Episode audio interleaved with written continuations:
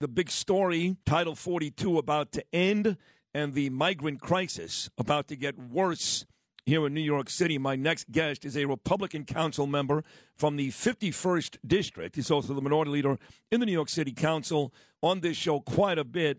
He's Mr. Staten Island, unless, of course, you ask Vito Fossella, Frank Morano, or Johnny Tobacco. He's my good friend Joe Borelli. Joseph, good morning. How are you? Well, those guys share the title. We're like the three wise men of Staten Island. You know, uh, it, it, it, it's a shed. It depends on which day of the week who wears the crown of, of the of the fifth borough.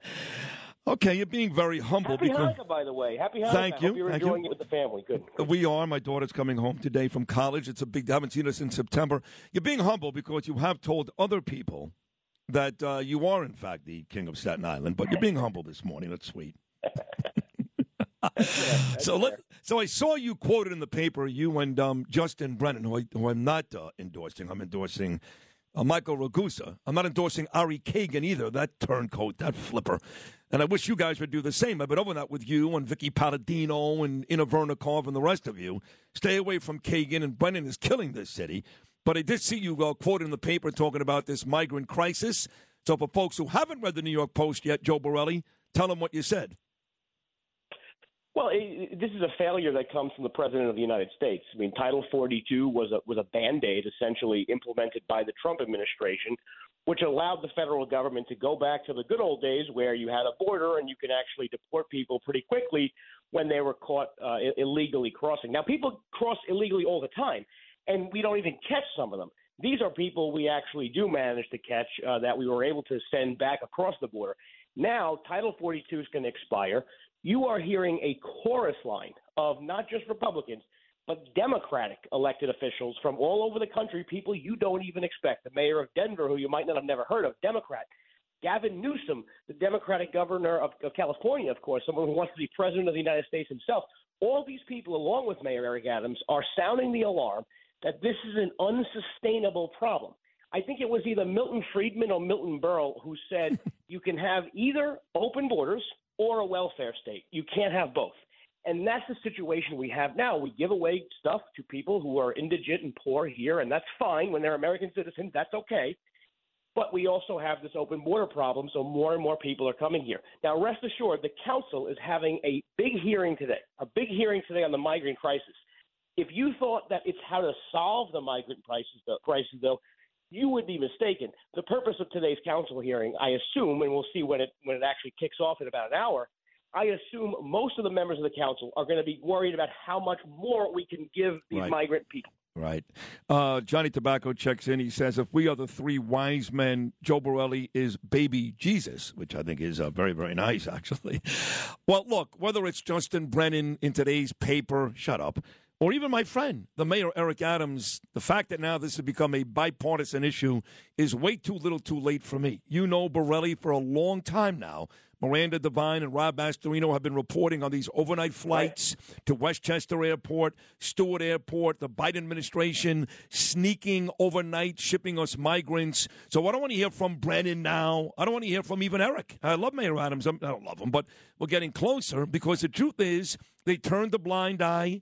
They accept everything Joe Biden does. Now they're getting angry. a little too late for me. Look, look, the only Democrats who've been consistent on this issue is is Henry Cuellar, Democrat from Texas, member of Congress, and the mayor of El Paso, whose name actually escapes me at the moment. But other than that, And by the way, the mayor of El Paso, that poor bastard, has to deal with this on a much larger issue than Eric Adams. Not even close. That's my point. And, and, and kudos to these Republican governors, Greg Abbott, DeSantis, Doug Ducey, et cetera, who sent these people here to big media markets where they knew they would get attention because these people were just expected to eat the cost without any help or any concern from the federal government. It wasn't until this became a press crisis for the administration that we're even able to have this discussion about how much the migrant crisis is actually costing cities. By the way, Sid, our number of a billion dollars comes from the independent budget office. It's not an Adams administration fi- figure. It's not an advocate figure. It's not a it's not a false number. It's a real dollar amount, and that's a billion dollars less in an already crunchy budget year that we're going to have to do everything from cut the grass in the parks to hmm. fund libraries, schools, the police department, et cetera. That's a billion dollars. that's actually more than 1% of all our revenue spending money, meaning the money that's not just a pass through from the state and federal government. It's a significant chunk of money. That's why Eric Adams is very concerned about it, and he should be just a little more than what Eric Ulrich lost at the card tables uh, going back. not nice, not friend. No, listen, I love Eric. I'm actually a friend of Eric's. I, I, I, hope he's doing okay. I haven't checked in with him because the guy had his phone, but I hope he's doing okay. He's uh, doing okay. He's doing okay. I spoke to him. Oh, you did speak to him. So, oh, you do. So, uh, w- let me ask you this about him now that his name came up in, in a very unfortunate joke. But will there be a political future for him? Is he done? He's a smart guy. What do you think? Mark my words, and I'll call it here. I, I think when and if he's eventually charged with something, I think it's going to be a big collective. Wait, that's it. Right. From the from the sort of body politic. Um, you know, I the, the, the newspapers made him out to be uh, you know Fat Tony's right hand man stupid. or something. Right. All this nonsense, and it's yep. just not going to pan out with any of the evidence. No, I agree with that. I just hope there's a political future because he is a smart kid. And I do like him personally. So I hope that he, you know, after that's all said and done, because I agree with you, it'll be a big, uh, big bag of nothing. That he'll be okay. And, universally admitted by anyone in City Hall or around political circles, he was doing a bang up job in the Department of Buildings, an, an agency sh- like strife with just bureaucratic waste uh, and, and, and time and, and, and red tape, et cetera. He was doing a great job. And that's the worst part for the city oh, of New boy. York oh, because he was a good hire. Oh, boy. Joe Borelli, you don't even know what you just did. You just ensured yourself that you'll be on the Sid Rosenberg wrap up show, hosted by Curtis oh, every oh day at 1245. He's listening right now in a different studio. When he, he hears you say that Eric Ulrich was doing a good job, you have just put another bullseye on your back.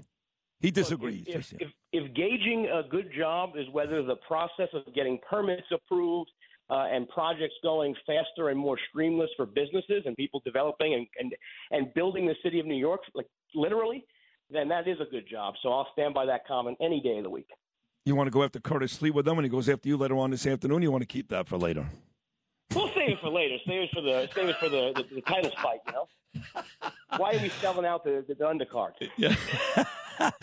Let's talk about this uh, January 6th deal for Donald Trump today. You know that the uh, the committee is about to wrap things up here in a couple of moments. They're going to send at least three criminal referrals over to the DOJ in this Donald Trump. You talk about Eric Ulrich, that being a bunch of nonsense. This is on the same level as far as I'm concerned. Now, I did have on somebody earlier, Rich Lowry, who said the Mar-a-Lago stuff, that may turn out to come back and bite Trump in the ass. But this stuff, right. this is nonsense. You agree? Right, because the Mar-a-Lago stuff is directly linked to actions taken by President Trump. With the January 6th hearing, you have to take a group of people who, who independently have committed crimes and will probably get convicted. There was convictions, I think, today uh, of people who stormed the Capitol and broke various laws.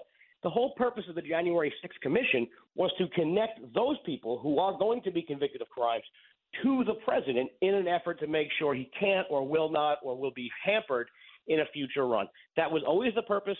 And today we're going to see the culmination. It's like you know, it's like the fat lady singing at the end of the opera. We all know it's coming, uh, and in this case, it'll be Adam Schiff uh, and, and and all his gaggle of geese.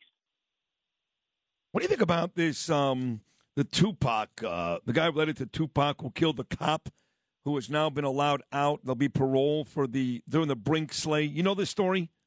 Of course, yeah. No, I mean this is this is par for the course uh, in the modern American culture. I mean, we have seen.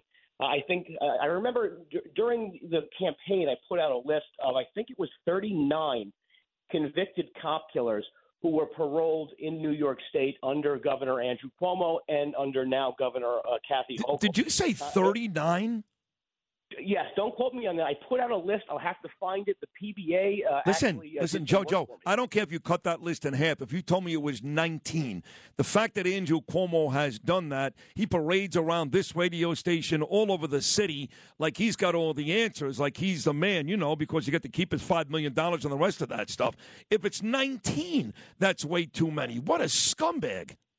I'll, I'll dig through my tweets from back then and I'll find the exact number. But it is a eye-opening, eye-popping, uh, disgusting number where this state has decided to free people who were either killed or were involved in crimes that led to the to the murder of police officers. Uh, this is sort of the new standard practice that even if you commit one of the most heinous and, and reprehensible crimes you can in a civilized society, you still may have some light at the end of the tunnel. So I'm, I'm not surprised anymore when you hear cases like this. And the only reason we're hearing about this case is because it's Tupac's father. Right. Uh, how many of those 39 did we not hear about? We heard about Anthony Bottom and some of the bigger names, but the majority of these people were quietly released and are living out their final days uh, with their friends and family, uh, a right that was not afforded to the law enforcement officers that they killed.